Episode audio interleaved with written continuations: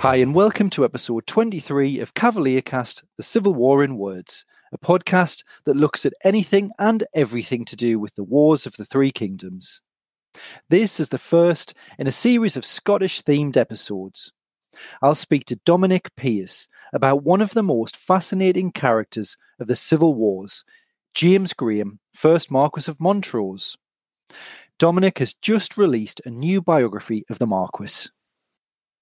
The various aspects of Montrose's life and character proved a real challenge when it came to producing the episode. There were just so many interesting threads. As you know, I'm often joined by Warwick Louth, conflict and battlefield archaeologist, to mull over the topic of the episode. Now, when Warwick and I discussed the wider assessment of Montrose's Civil War military career, we ended up producing an episode in itself. So, watch out for that as a forthcoming episode to come. Find out whether we agree on Montrose's greatest victory and see what you think as we piece together some of the great what ifs of the war, such as what if the King's cavalry had linked up with Montrose in the aftermath of the Battle of Naseby? How would Montrose, for example, fare in a pitched battle with the likes of Fairfax and Cromwell on English soil? Finally, just before we begin the episode with Dominic, if you're listening for the first time or if you've subscribed to the podcast, please show your support by rating it on your podcast platform. Okay, so I'm really pleased to welcome Dominic Pearce to the podcast. Uh, so, welcome, Dominic. Hi there. Hi. So, Dominic, what sparked your interest in the civil wars, and and also what attracted you to Montrose's story?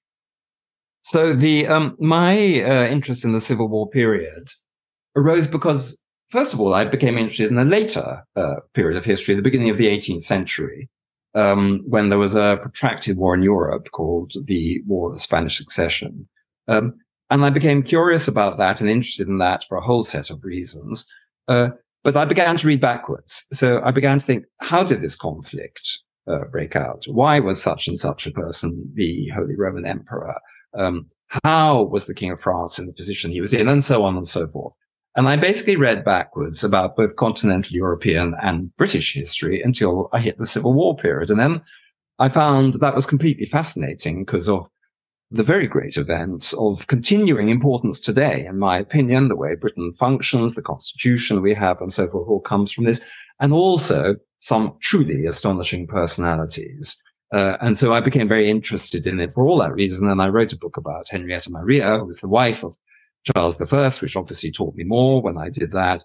Uh, and there I discovered Montrose. So I knew that Montrose existed. I think many people have heard of the name uh, Montrose, but with perhaps not knowing um, a lot more about him. But what I read uh, in some of the contemporary uh, um, sources was I read the most fascinating sentence, which said, the Marquis of Montrose went to his execution dressed as if he were going to his wedding uh, in scarlet and in silver. And I thought that is a man I have to know more about. so, can you tell me a little bit more about Montrose's early years? So Montrose was uh, bought. So his name, the family name was Graham. So he was part of the Graham family. Uh, uh, the family title by the time of Montrose was Montrose, but his father was the Earl of Montrose, uh, and that was the title he would, uh, first of all, um, inherit. He was born in 1612 um, in uh, October or possibly November. We don't actually know the uh, the exact birth date. Uh, and he was brought up in the country. So the main residence there, obviously, is a rich family. There are many residences, but the main residence of the Montrose Grahams was called Kincardine Castle, it, which is in Perthshire today, or Perth in Kinross. Uh, he uh, was brought up uh, as a child uh, as very much an outdoor boy, uh, a lot of riding and fighting.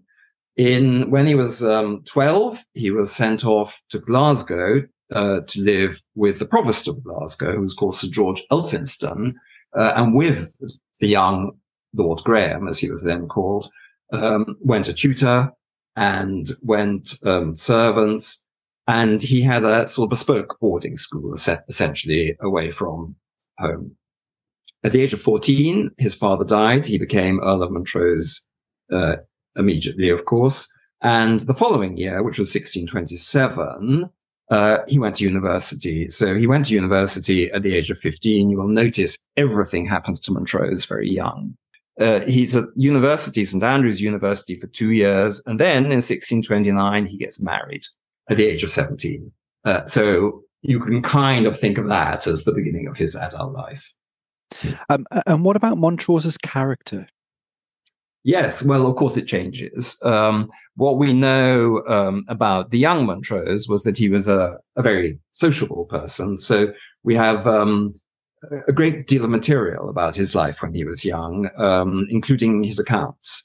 So we know that when he was both in Glasgow and then later on in St Andrews, he spent a great deal of money on food uh, and drink, far more than for his own household. So we know he entertained we have lists of the castles and great houses that he visited in Scotland. And he was always going somewhere. Um, money spent on horses. Horses, of course, were transport. Um, we know that he was an athlete. Uh, he won the archery prize twice at St Andrews University. He had um, a musket. He had a sword. We know all these things. Uh, but we know also he was a bit of a dreamer. And uh, this idea of him being a dreamer becomes tremendously important in his later life. Uh, he started writing poetry early. Poems were written to him uh, and about him. And we know that uh, his studies were very largely of the classical world, so of the world of ancient Greece and Rome, also of more recent Scottish history, but very often written in Latin. So he was very much educated actually as a Renaissance humanist which tended to be rather a backward looking uh, manner of thought. You look backwards to an ideal world and this idea of ideals and, and of how the world could be and what the right thing was would in fact be very important for the adult Montrose. One of the medals still exists, doesn't it? The silver. Yes, it does. Yes, the archery medals. Yes, yes, yes. Do you think he was a natural cavalier?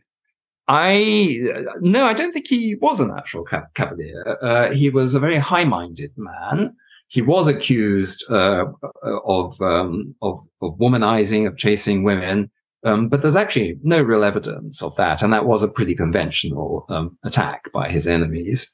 He was certainly uh, religious. Uh, one of the most extraordinary things I saw when I was writing this book was um, his copy of uh, The History of the World by Sir Walter Raleigh, which was a bestseller of his day.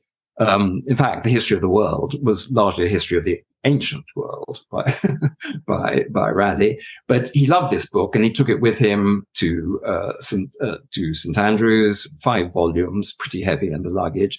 And you can still see it today, the same copy in um, a place called, a wonderful place called Innerpeffray Library, which is near Crieff in Scotland. Uh, and on one of, on the one, on the back of one of the, uh, illustrations, you can see a doodle, and it's a doodle by Montrose uh, in his handwriting. You can identify the handwriting because there's plenty of that around. And the doodle is um, written within the circumference of a small coin, uh, as much of the Lord's Prayer as he could possibly fit. so uh, clearly, that was an idle moment, probably for a young man, we can assume. Um, but uh, there's every sign that he took religion seriously, which is on the whole not a cavalier um, quality. On the other hand, he was extremely affable and friendly, uh, very low key. He was not a, he was not proud in his behavior, very low key with uh, everybody and very respectful. So he had a relaxed demeanor, which perhaps was something you would associate more with the Cavaliers, but he wasn't a sort of crazy wild guy at all. So I'm not sure that he was a, I'm not sure that he was a natural Cavalier. And of course, to begin with, when the prayer book revolution, uh, sorry, the prayer book rebellion uh, occurred in the summer of 1637, uh, Montrose joined the rebels. So for the first part of his political career, he opposed Charles I. You mentioned something there that really touched on uh, something that I've thought for a little while now about Charles I. And, and I do th- see Charles as an absolute idealist potentially things could, could be going on that the truth of the matter could be stark, but his ideals won't let him see that. I agree um, with that. I think that was very true of the king. Yes, yes. Do, do you think that Montrose and Charles I had a similar idealist tendency? I, I do, but I think um, their different positions in life um, made sort of made made it hit them in a different in a different way. Uh, if you were king, it was a very very strange, still is, as we know with the coronation and all that. The um, it's a very strange position to be in. It's actually very hard to understand what it was like to be king. Hmm. But um, Charles I certainly felt uh, he had made a commitment to God uh, to rule the country in the right way. Only he could really decide what the right way uh, was. Uh, so he, in a way, had the humility of a privately religious man. He was undoubtedly very pious personally, but he also had the absolute certainty of the monarch chosen by God. So that's a very funny mixture. And I think you, you see it in the king, but I would entirely agree with you. I think there was a real powerful streak of idealism, how the world should be and how he should be personally. Um, he was a very high principled man, Charles I, as a matter of fact. And yeah. similarly, Montrose was high principled, but he wasn't king. He was a rich uh, aristocrat, certainly. But I think he was, um, to be honest, less of a less of a struggle actually if you were a noble than if you than if you were the actual sovereign with the great responsibilities of kingship.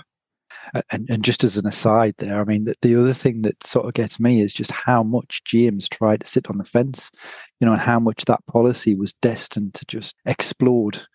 You know, oh, try, oh, yes, yes, to... no, no, there's no question. King James laid the foundations, I'm sorry to say, for everything that happened under his son.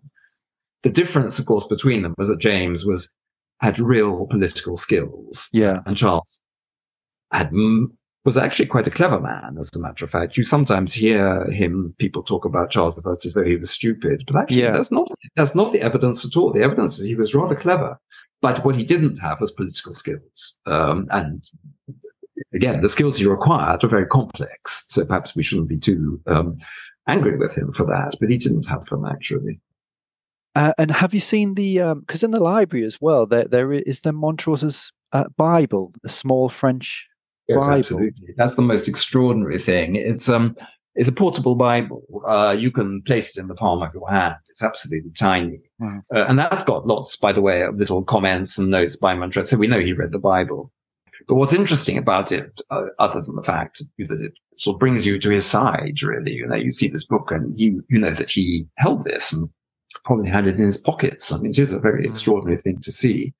But uh, uh, what's interesting about it is it's a French Bible. It's uh, in French, so we know that he was quite happy to read in French, uh, and we know that he probably spoke pretty good French. He, sp- he spent a year, or perhaps a bit more than a year, in France, and his the entire when he was young, and then later he went back to France again. But what's also important about that is that translating the Bible into the vernacular was the absolute hallmark of Protestantism and particularly of Reformed Protestantism. So Reformed Protestantism is what many people would call Calvinism. It was the sort of second wave of reform in the church. So you know that, uh, um, uh, that uh, the young Montrose, um, who seems to have picked this up in France, probably in 1633, 1634, was completely a part of the Reformed Protestant movement, uh, which was, of course, exactly the belief of the people who became his bitter opponents later on in Scotland in what was supposedly a religious war. So that gives you a clue that the war wasn't quite as religious as it appeared to be. Of course, there were religious, important religious issues, but ultimately, like all war, it turns into a struggle about power. And obviously, Montrose, you know, when you when you uh, first found out about him, as you say, you know, you, have had that uh, desire to read more about him. Um, he had that magnetism. Do you think he was born to command men? He was, in fact, an extremely charismatic man. And this is very clear from youth when he gets involved in the uh, prayer book rebellion. Uh, the, the bishops, the Scottish bishops, who of course were very much one of the issues in, the, in that rebellion, you know, became terrified when they discovered that the, as he then was, the Earl of Montrose was joining the rebels, for example, because of the power of his character. Um, and in, when he became um, an important general later on, he showed quite exceptional gifts of military leadership. So that is true. But it's also true in another sense. And that is that if you were brought up in the 17th century to be a Scottish uh, nobleman, as he was, uh, and to inherit enormous territories, the Montrose Grahams, who were by no means the richest, by the way, uh, of their class, um, held land in what is now Perthshire or Perth and Kinross, uh, in uh, Angus, uh, and in Stirling. Uh, they had enormous, I mean, this would have been thousands of tenants. You were brought up to run all of that. And that was the deal with the king. You held your land uh, as a kind of gift. You held it in perpetuity for all your children and so forth from the king, and you owed him service. But your job was to keep the peace and to run the territories. So you had to be a leader, essentially, if you were going to be an earl or later on a marquis. So yes, he absolutely was. Uh, he was in two senses um, a born leader. He was actually always meant to be a leader, and in fact, he had the gift mm. of leadership. Yeah, so he saw a similar star quality to Rupert, Prince Rupert uh. Very much so. Um, so, and later on, of course, they they correspond, uh, Prince Rupert and, and and the Marquis of Montrose. Um, mm. Again, you touched on it there. So, I mean, he really did weld a lot of unnatural allies together as a fighting force as well, didn't he? Through that uh, through his yes, and that was his great. Uh, uh, he made many contributions. So, so, so what happened to Montrose um, was that to begin with, uh, he was part of the Scottish rebellion against the king, but then he turned against the rebellion and became a royalist. Um, and when he became a royalist, he then had an extraordinary year uh, called the Year of Miracles, which runs roughly from the summer of 1644 to the summer of 1645, in which um, he leads, uh, uh, he kind of leads a motley crew to fight for the king in Scotland. And he does so with absolute devastating success. And that is the absolute proof of his ability to lead, because these were not natural allies, the people in his army, far from it. But he made a success of it.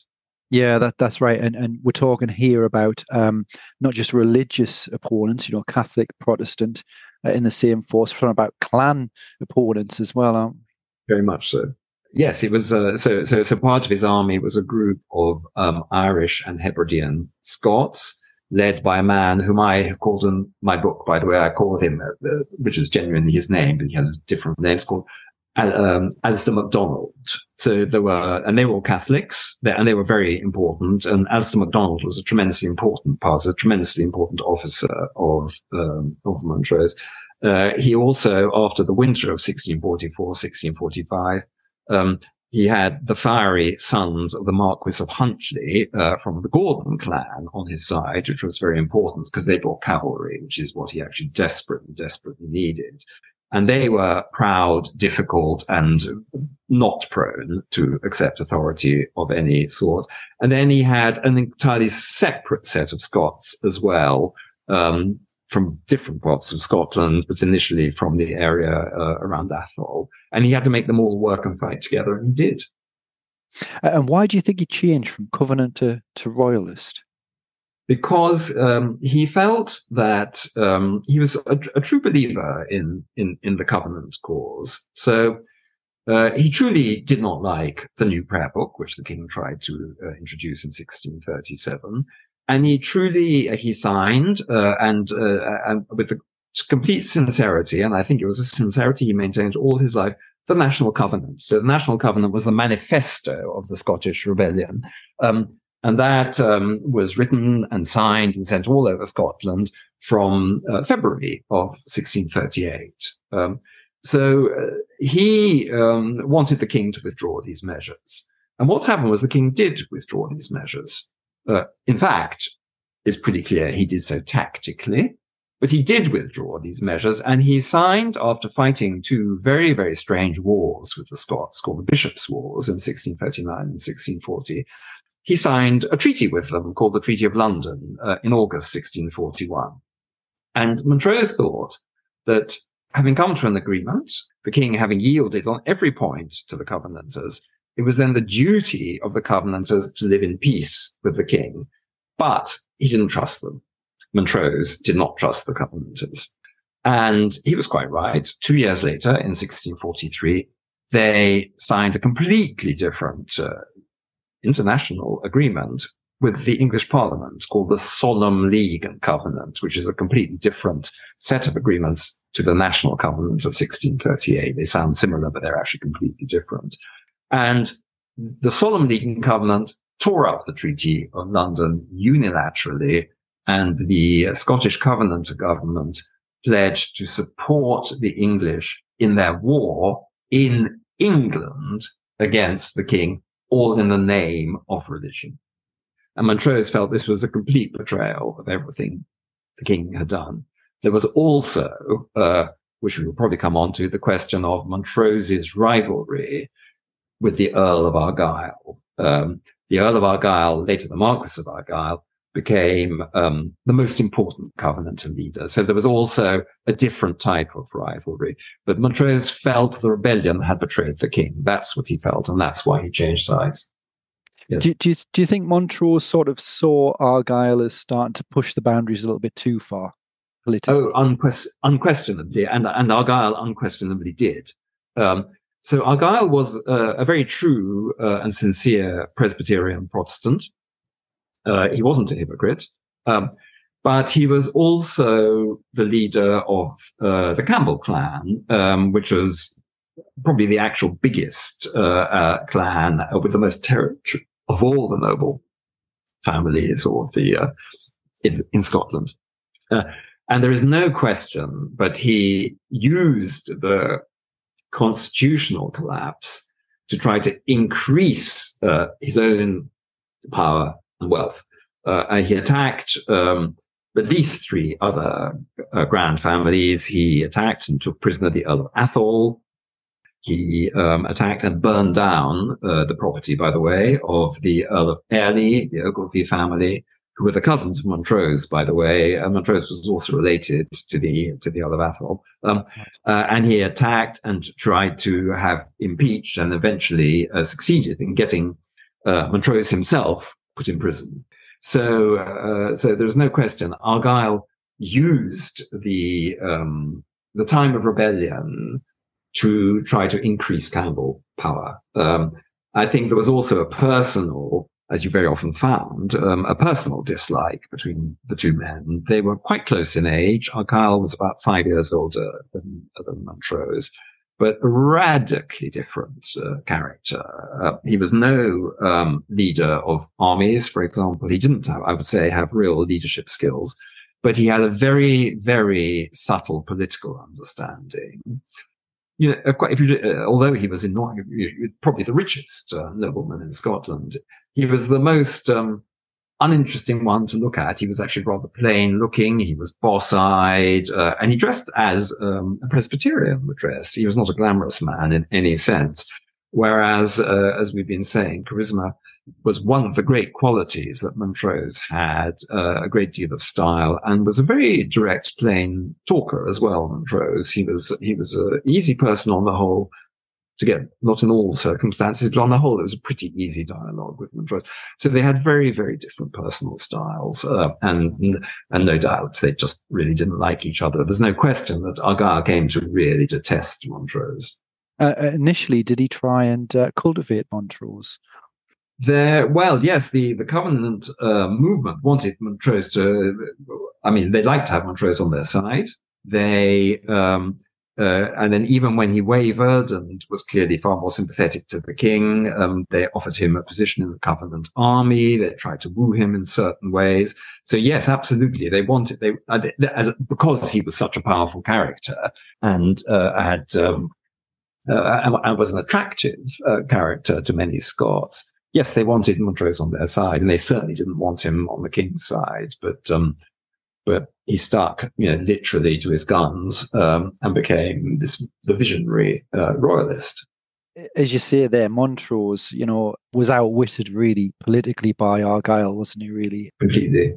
Yes. Yet flip it onto the battlefield, and just Argyle many times was uh, trying to escape Montrose. Well, the well the famous example, yes, although he um, Argyle had his moments on the battlefield, he almost managed to to to to pen. Uh, um, uh, Montrose in in I think it was October 1644 in an action in Fyvie Castle. He surprised him um, and had uh, Montrose and outnumbered him had Montrose not fought a very, very skillful defensive action, he would have been captured. So um, Argyle had his moments, but his uh, his most painful moment was the Battle of Inverlochy Castle, which was fought in February in the course of a winter ca- campaign, uh, February uh, 1645, when Argyle was nominally the commander in chief of the Covenant army, um, which which fought uh, against Montrose and lost. But actually, he just thought to be on the safe side, uh, he would get onto a boat and uh, take to the nearby sea loch uh, um, in order that just in case things went wrong, he'd be able to get away. Uh, and so, so in fact, he did get away as a matter of but that was probably a low, to be fair, that was probably a low point for, for Argyle. yeah. And then, then to make it lower as well, had he had some sort of accident, his arm was in a sling. He claimed subsequently uh, he appeared in public uh, in Edinburgh with his arm in a sling and said, unfortunately, he'd fallen from his horse and dislocated his, um, I think it dislocated his shoulder. Well, maybe it was true, but you know, maybe it just wasn't true. You know, it, it, smacks of um, a, a, note from the parents to excuse. Well, it really does. No, it really, really. So you mentioned earlier the year of miracles, uh, 1644 to 45. Could you tell me a little bit more about uh, what made that so miraculous? What made it extraordinary was um, many, many, many things. Uh, and really, all of those things come down to the um, the abilities and the gifts uh, and the energy and the courage of Montrose himself.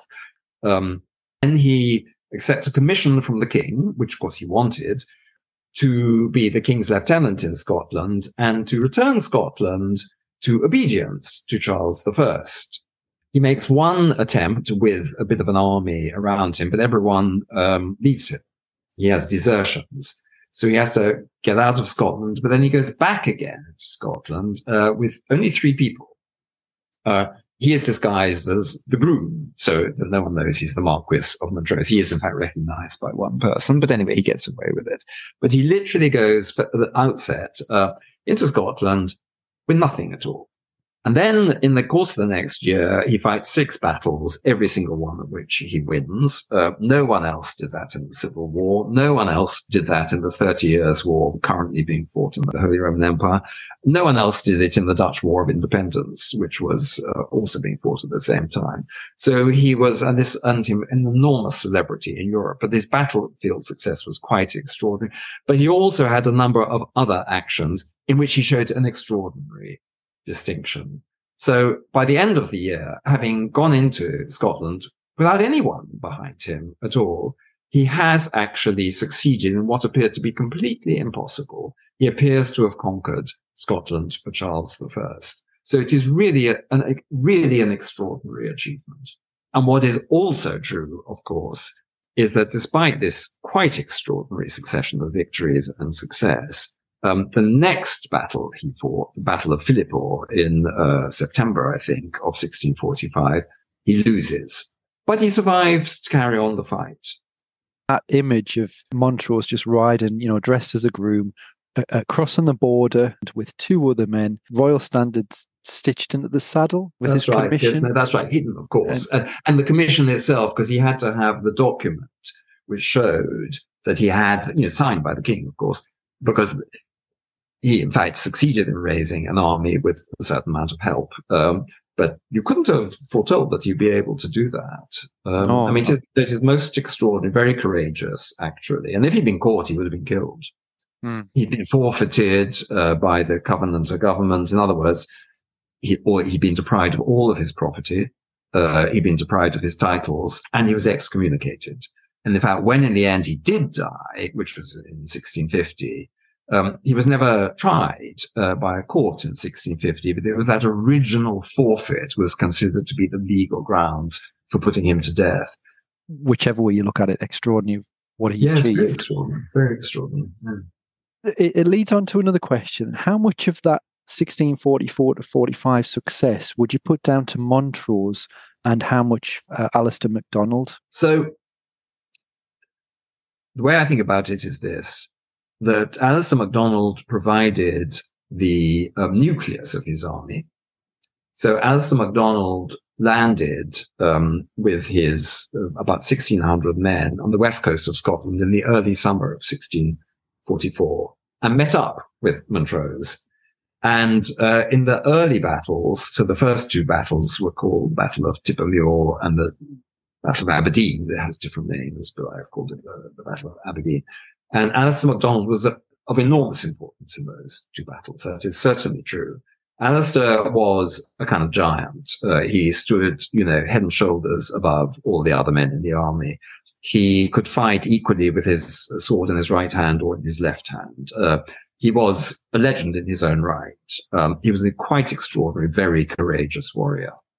So I think it is true that the initial successes did have a great deal to do with Alistair. But uh, what Alistair could not have done, as we were saying before, was to actually join together his men with Scottish recruits because they would not have accepted his authority, nor did Alistair actually have the King's Commission, of course. Um, nor was he a senior noble. He was a, um, a MacDonald chief. He, you know, he was, uh, he was not a, just an, a, an, ordinary man, but he wasn't a senior noble, which is the status that, of course, that Montrose had. Then, as you come through into the campaigning season of 1645, uh, Alistair continues to be tremendously important as part of the army. But the Gordon cavalry, led uh, by um, these three fiery young men, Lord Gordon, uh, Viscount Aboyne, and Lord Lewis Gordon, are also very important in the battles that are fought. Uh, so I would say that Alistair is of enormous importance, but he couldn't have actually uh, unified the army in the way that Montrose did and the generalship of uh, Montrose in the battles that were fought, I think, is demonstrably a big reason why they were a success. The, it was a bit of a partnership, but I do I do think Montrose was um, very much the leader. Hmm. Alistair MacDonald or, or MacColla, people might know him as, had his own agenda as well, didn't he? Yes, yes, absolutely, and and that's why actually I've called him Alistair MacDonald. Um, as, as you're right, MacColla is, is, is there are books written about him in which he's called MacColla, but the reason I called him MacDonald um, was that he was in fact a MacDonald. He was part of the clan MacDonald, and the interests of the MacDonalds were in the Western Isles. So in the later medieval period, um, the MacDonalds had been lord of the Isles and had a sort of mini empire uh, maritime empire, which they governed by galleys. Uh, and they still claimed a great deal of these lands, although they, would actually also lost a lot of them, including losing them to the Campbells, by the way, to the Earl or the Marquis uh, of Argyll. And Alistair's, what, what, what motivated Alistair most of all was a wish to try somehow to rebuild in the Western Isles. Right. So, so of course, you know, at, points, and you mentioned Philiphaugh there, MacColla's not there at Philiphaugh either, is he? He, he's off at Burnen. Yes, he left quite. he, he left several times in the course of the campaign. As a matter of fact, he wasn't uh, present at the Battle of Alford either, uh, which which Montrose won without him. And he went off and he recruited. Uh, I mean, he went off. Uh, he, he, always loyally came back until Montrose had won. Uh, which, as I think we've said, was a sort of a temporary win, as a matter of fact. But when it seemed that Montrose had won Scotland for the king um, and had to uh, penetrate further south to, and move out of Scotland altogether. I think, you know, ideally, both Montrose and Charles I would love Montrose to have come further south and to have led armies in England and so on. Then Alistair MacDonald thought, no, that's a step too far for me. Um, I'm going back to the Western Isles. And he does and fights on for a few years, but in fact, he is defeated and killed. I think he dies in Ireland, as a matter of fact, in the end. Uh, but um, I mean, the fact that he couldn't prevent, despite his extraordinary fighting skills and the toughness of his men, the fact that he couldn't prevail alone makes you think that, of course, uh, Montrose's achievements were more than just the extraordinary Alistair. It was, it was something more than that. Yeah. So I think he was a very, I think uh, Alistair was an extremely imposing, a very, you know, formidable figure he was a barbarian. I mean, I think also there's a sort of tendency to say Alistair was like a crazy man from the West. But um, the MacDonalds, they were pretty fierce and tough and, you know, no nonsense characters. But, you know, he was, you know, he brought priests with him. He was a cat. I mean, it was an issue, of course, but, but, but he was a Catholic, which means he probably would have understood Latin, for example, and, and so forth. I mean, he's an interesting character, Alistair, I think. Probably yeah. about the same age as we don't know his exact age, but he's probably about the same age as uh, as Montrose actually. Right. And and again, just talking there about uh, Montrose uh, potentially uh, coming south into England.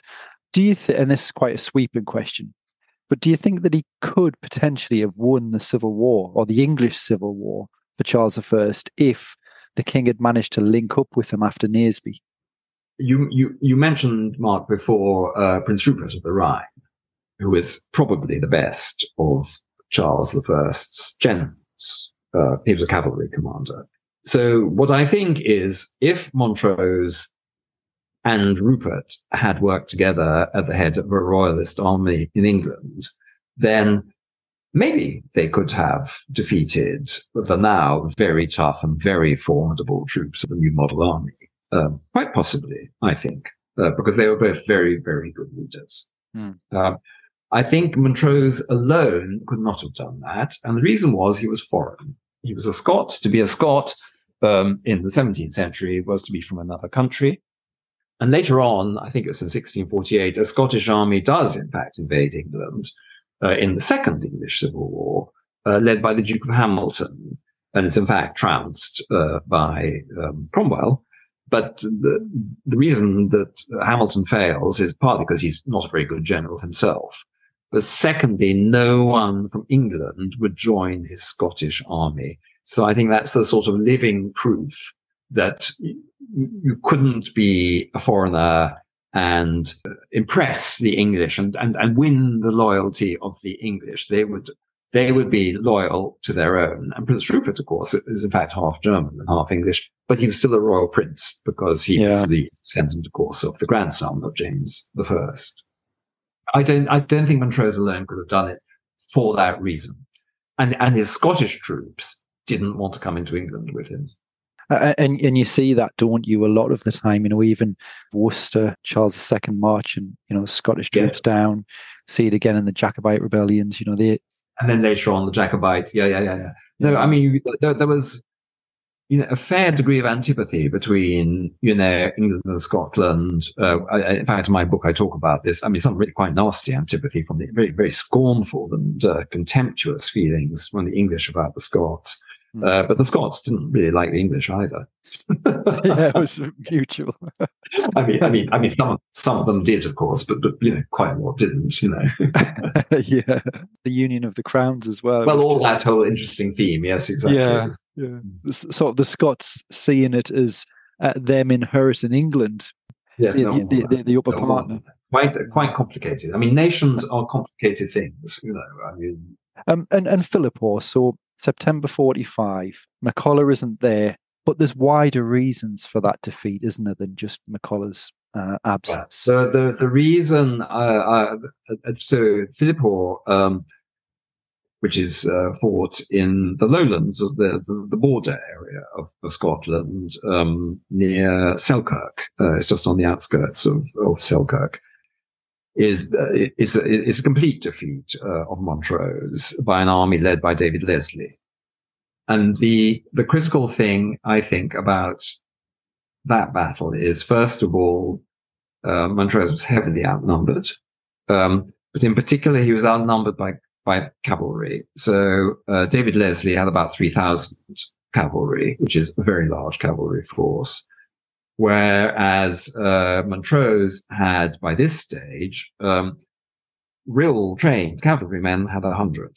Um, he had another thousand troops who were mounted. These are called moss troopers, provided by the Marquis of Douglas. But they were like irregular soldiers who got around on horses. In a way, they were mounted foot, is what they were, and they they didn't last very long. And they were still um, uh, uh David Leslie still had more than twice as many um, cavalry. First of all, and it was very difficult, uh, and this was constantly the problem for Montrose, was to try to have a proper cavalry force uh, throughout his campaigns. Um, so, so first of all, the odds were stacked very heavily against him. The secondly, I think the uh, local population uh, was loyal to the to the Covenant. Um, there is um, uh, a folk tale, so, so, sorry, a folk song tradition that local um, people helped David Leslie with intelligence, uh, and they certainly didn't give him away as he crept up on the royalists. So I think the local population was against Montrose. So he was outnumbered, in particular outnumbered in cavalry. Second, the, the um, local population was against him. But I think also Montrose himself was in a state of semi-exhaustion. all kinds of things had gone wrong, um, which we'll talk about. But uh, what the, the worst thing which had happened to him was that having won all his battles, having survived this unbelievably difficult year in Scotland, he his army left him. Uh, so Alistair MacDonald, as we said, uh, returned to the Western Isles. The Gordons, who came from the northeast of Scotland around the Aberdeen area, they also left him. They'd been very loyal to Montrose up to that point, but they didn't want any more of this fighting in the lowlands, and they certainly didn't want to travel into England, as I mm. think I said earlier. So his forces were very depleted. Montrose's forces were very depleted. And in addition, the king had not broken through and had not reached him and had not sent him any reinforcements.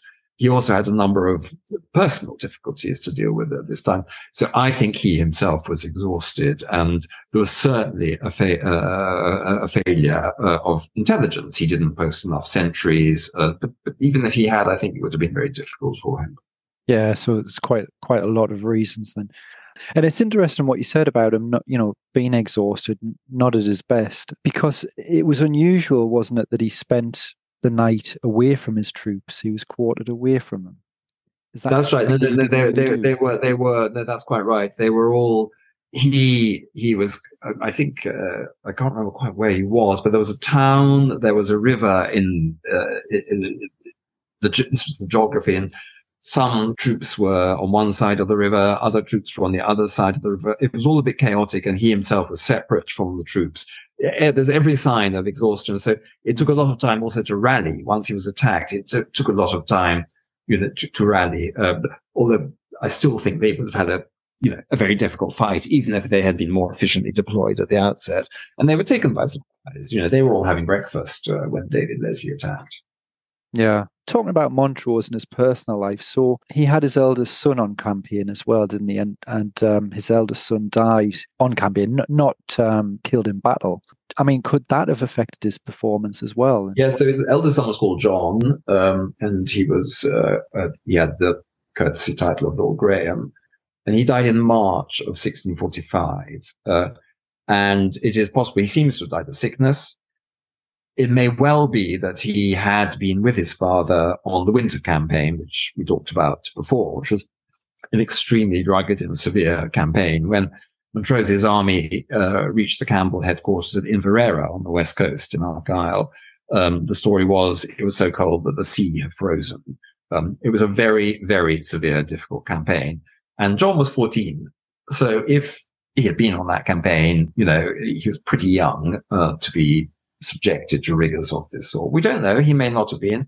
Um, his other son, uh, he actually had three sons, but his second son, James, was in fact throughout the period in one of the Montrose houses called Old Montrose, just outside Montrose town today. Um, but um, he may well have been on the campaign, which, and in that sense, there's no question Montrose would have felt some degree of responsibility for his son dying. Um, we don't know. There's no account of his response to losing his son in this way. But everything else um, tells that we know of Montrose tells us that he was a very emotional man, um, a very loyal man, that he thought a lot about his family. There is a question about his wife, which we may come to, but about his family and his adherents. Um, uh, so I think the death of John would have been a tremendous blow, as a matter of fact. And what also happened is shortly after the eldest son died, the second son, James, was taken prisoner in the Covenant raid and uh, taken to Edinburgh Castle. Mm. So that was two of them. Uh, and in, there was plague in Edinburgh. And if you were a prisoner, plague was particularly dangerous, of course. Mm. So I think that was quite difficult for him. So, so if we move to um, 1649, January 49, and um, Charles I's execution, um, how did Montrose take the news of the king's execution? So we have an eyewitness account from his chaplain, George Wishart, who says that when the news came through, and I think they were in Flanders at this time. So in 1649, um, Montrose had been on the continent of Europe for two and a half years. Uh, and the news came of the king's death, uh, which was unimaginable. It was impossible to think that the king could die in this way, put on trial, executed for treason. uh, his head cut off in front of his own palace, in front of Whitehall Palace. It was profoundly shocking. Uh, and the reaction of Montrose, according to his um, chaplain, was he fainted. He collapsed. He was then brought round, and Wishart, the chaplain, said to him, okay, now, my lord, what you've got to do is avenge the king. Um, Montrose was very courteous in response to that. He collected, calm and courteous, um, and went to his private rooms and stayed there for three days. Didn't emerge. But what he did do was he wrote a poet, a poem. Um, he wrote poetry quite often. He got quite a lot of it. Uh, and in the poem was a statement of his determination to fight once again for the Stuarts and to avenge the king. And then if we move to sort of you know what happens to him after that so so charles i had ordered montrose to disband his men. Um, it, took several commands before he obeyed. Yes um, it took time. Yes that's right. yeah left left scotland. Um, in 1650 he comes back with charles ii's commission uh, yes. so the, the, new king's commission attempts to raise the highlands uh, and that ends in disaster and obviously charles ii is signing a deal with the covenanters at the same time and then they defeat Montrose and leads to his execution. I mean, did Charles II knowingly send Montrose to his death? No, I don't think so. I think uh, you have to remember that Charles II, at the beginning of 1650, was 19 years old. Uh, he was a very young man and far too confident of his own ability to handle the situation, uh, which was a very difficult situation. So what he did was he gave instructions to, to Montrose, to, as you say, a formal commission, to um, return to uh, Scotland and once again to fight uh, for him, the king, who is now Charles II, against the uh, Covenanter government. But at the same time as doing that, he was in negotiation. He hadn't yet concluded negotiation, but he was in negotiation with the, the king. Charles II was in negotiation with the Covenanters to see if they could have some kind of a deal so that he would be accepted in Scotland as king. So then as king of Scots, he could uh, lead the attack on England and try to regain his throne in England also. So he was playing a double game. And I'm sure that what Charles II felt was that the threat of the brilliant Montrose, who was so extraordinary, would be a spur to the Covenanters to come to a good deal with him. Yeah. What he didn't realize, and this was the naivety of a young man, was that in making it plain, and he did make it plain publicly, that he was negotiating with the with the Covenanters. So he wasn't doing this secretly. Everything was quite public. He completely pulled the rug from beneath Montrose's feet because what Montrose had to do was he had to land, in which he went to first of all to, to, to the Orkneys, then he crossed to the Scottish mainland, and he had to recruit. So he had to actually raise an army in Scotland. He had some degree of not very well trained men with him, but he wanted a bigger army. But of course, if you knew that uh, Charles II was negotiating with the Covenanters, you know, you were hardly going to yeah. uh, volunteer to fight with Montrose because there's going to be sacrifices coming up. Uh, so he destroyed, Charles II destroyed uh, Montrose's hopes, I think. But I think he did so inadvertently. I think it was, mm. He simply was too clever for his own good. He expressed, I'm, I'm sure, a sincere regret afterwards uh, to Montrose's son, so this second son, James, who, who became the next Marquis of Montrose, about his father's death, and uh, I think that I think that was sincere. Yeah, but as you say, I think that's something that is often sort of overlooked, isn't it? He's 19, he's just become king. He's not really going to be, you know, in control, is he? He's got advisors there telling him what to do, you know, advising sort of with their own you know opinions and agendas so and and and he was having a big struggle with his mom and i mean i mean it was all henrietta maria was you know a strong woman and it, it was quite com- in the Stuart family it was quite complicated basically but i don't i don't think um so I don't in this in this matter of the death of Montrose, I don't think Charles II was duplicitous, uh, and I don't think he deliberately sacrificed him at all. Um, I think he was appalled by what happened. And there's also, I, what I actually also think was, I think the Covenanters accelerated uh, and as quickly as possible got Montrose onto the scaffold and had him killed because they were very worried the king would change his mind. Yeah. Uh, you know, and at the end of the day as well, with Montrose, he kind of almost had that death wish, didn't? You know, even if he knew that the king wouldn't be able to, to sort of public publicly support him. I don't think that would have changed his his opinion of at least. No, he did. No, he did. He was prepared. You have to. By this stage, he, you know, his eldest son had died. His wife had died. Uh, his great friend and brother-in-law, who was like a father to him, Archibald Napier, had died. Uh, many people had died, um, and uh, he. The way I put it in when I write about this in, in my book is I say he gave himself to the dream. The dream. This was this was the dreamy idealist it was the Stuarts or nothing. Uh, and if he was going to die, he was going to die. And then the manner of his death, which is really the climax of the whole story, is simply extraordinary. I mean, it really is worth reading about the way Montrose went to his death and how he died. Mm. Um, he accepted everything, but it was really an extraordinary. And he and and they thought that the crowds would be hostile and would throw stones at him and and so forth, and, and they were completely silent. So Montrose's end. Tell us, tell us a little bit more about that, you know, and, and how dramatic that was. There was a final, not really a battle, but there was a confrontation in which he was again taken by surprise, and again taken by surprise by cavalry, as a matter of fact. This was called the um, Battle of Carbisdale, hmm. um, and that was uh, in April, I think, of um, 1650. Uh, Montrose goes on the run he ends up in um, a sort of small fortress uh, called Ardvreck Castle and is betrayed by the laird of Ardvreck to the Covenanters. So he becomes the enemy, he becomes the prisoner of the Covenanters, and he's taken on a sort of um, a, a, sort of progress of despair through Scotland down to Edinburgh, in which he behaves completely serenely. Um, he shows no bitterness or anger or resentment. And once he's reached Edinburgh, he is, of course, um, put, put into prison there.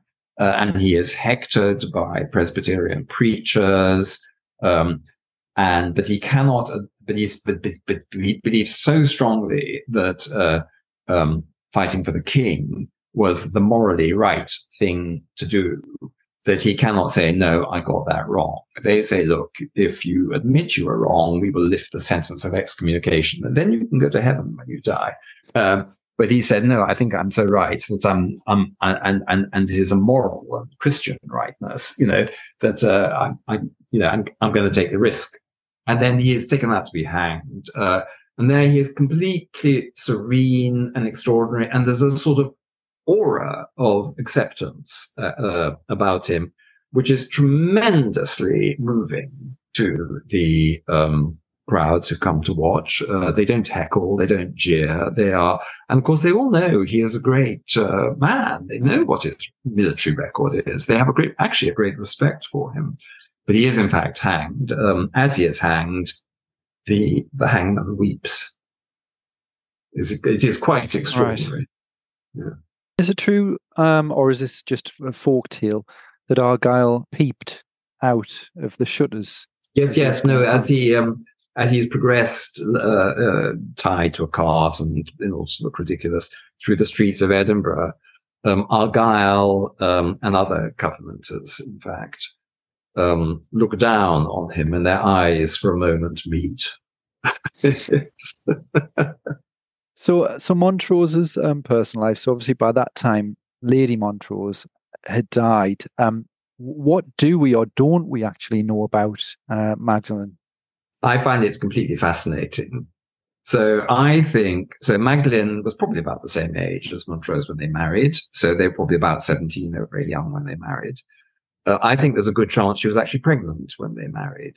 Um, you can work that out because we know John, the son, died at the age of 14. And obviously it depends exactly when his birthday was, but he was 14. We have that in the sources.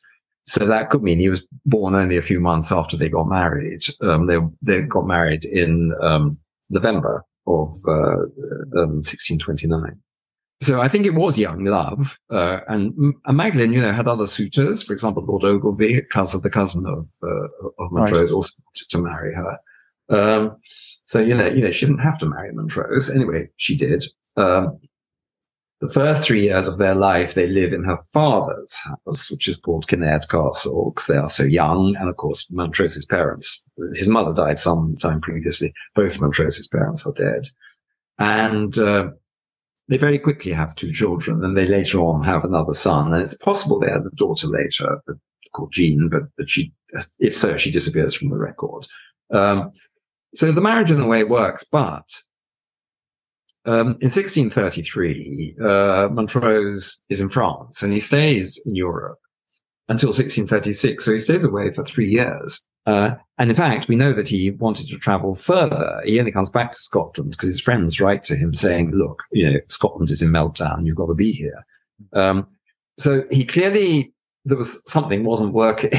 something wasn't working in the Montrose marriage, basically, even making allowances for the fact that this was the 17th century and that he yeah. was a great nobleman and all the rest of it. She, of course, was from exactly the same background. She was from the, you know, another grand, rich family, of course. Um, and then also what we know is that um, he quarreled with his father-in-law, so with Magdalen's uh, dad, uh, who was originally called Lord Carnegie, and then he becomes the Earl of Southesk.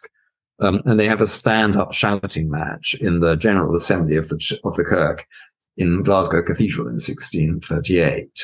So, you know, the family situation is perfectly you know, in front of hundreds and hundreds of other people. Uh, a horrible scene. So obviously the family situation is not very good. Nothing has survived of correspondence between husband and wife. Um, hmm. she's she is a mystery, uh, and I think she's very very interesting. Um, but we know very little about her. Uh, which leads us on to the next question. What what about Princess Louise Hollandine? Rupert's so Princess sister? Louise Hollandine was the um, daughter of Elizabeth, Queen of Bohemia. Elizabeth, Queen of Bohemia, was the sister of Charles I. And so Louise's, uh, one of Louise's brothers was, uh, as you say, Prince Rupert of the Rhine, who fought in the Civil War. Uh, so after his year of brilliant successes, and then it all collapses, and eventually he has to leave. And he only just makes it because obviously the Covenanters want to kill him. So he has to dress in disguise and he gets out. Um, Montrose travels around Europe and he goes to different places. First of all, he goes to Norway, then he goes to Denmark, then he goes to um, the Dutch Republic uh, and to The Hague, where the Queen of Bohemia lives um, with her children who are not otherwise settled. She had a great many children.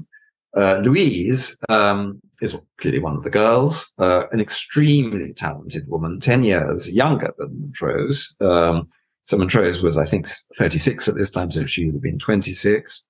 Louise uh, is an extremely talented painter, for example. Uh, several of her pictures survive. And later in life, she converted to Catholicism and became the abbess, in other words, the, the ruler of um, an abbey in France called Maubuisson.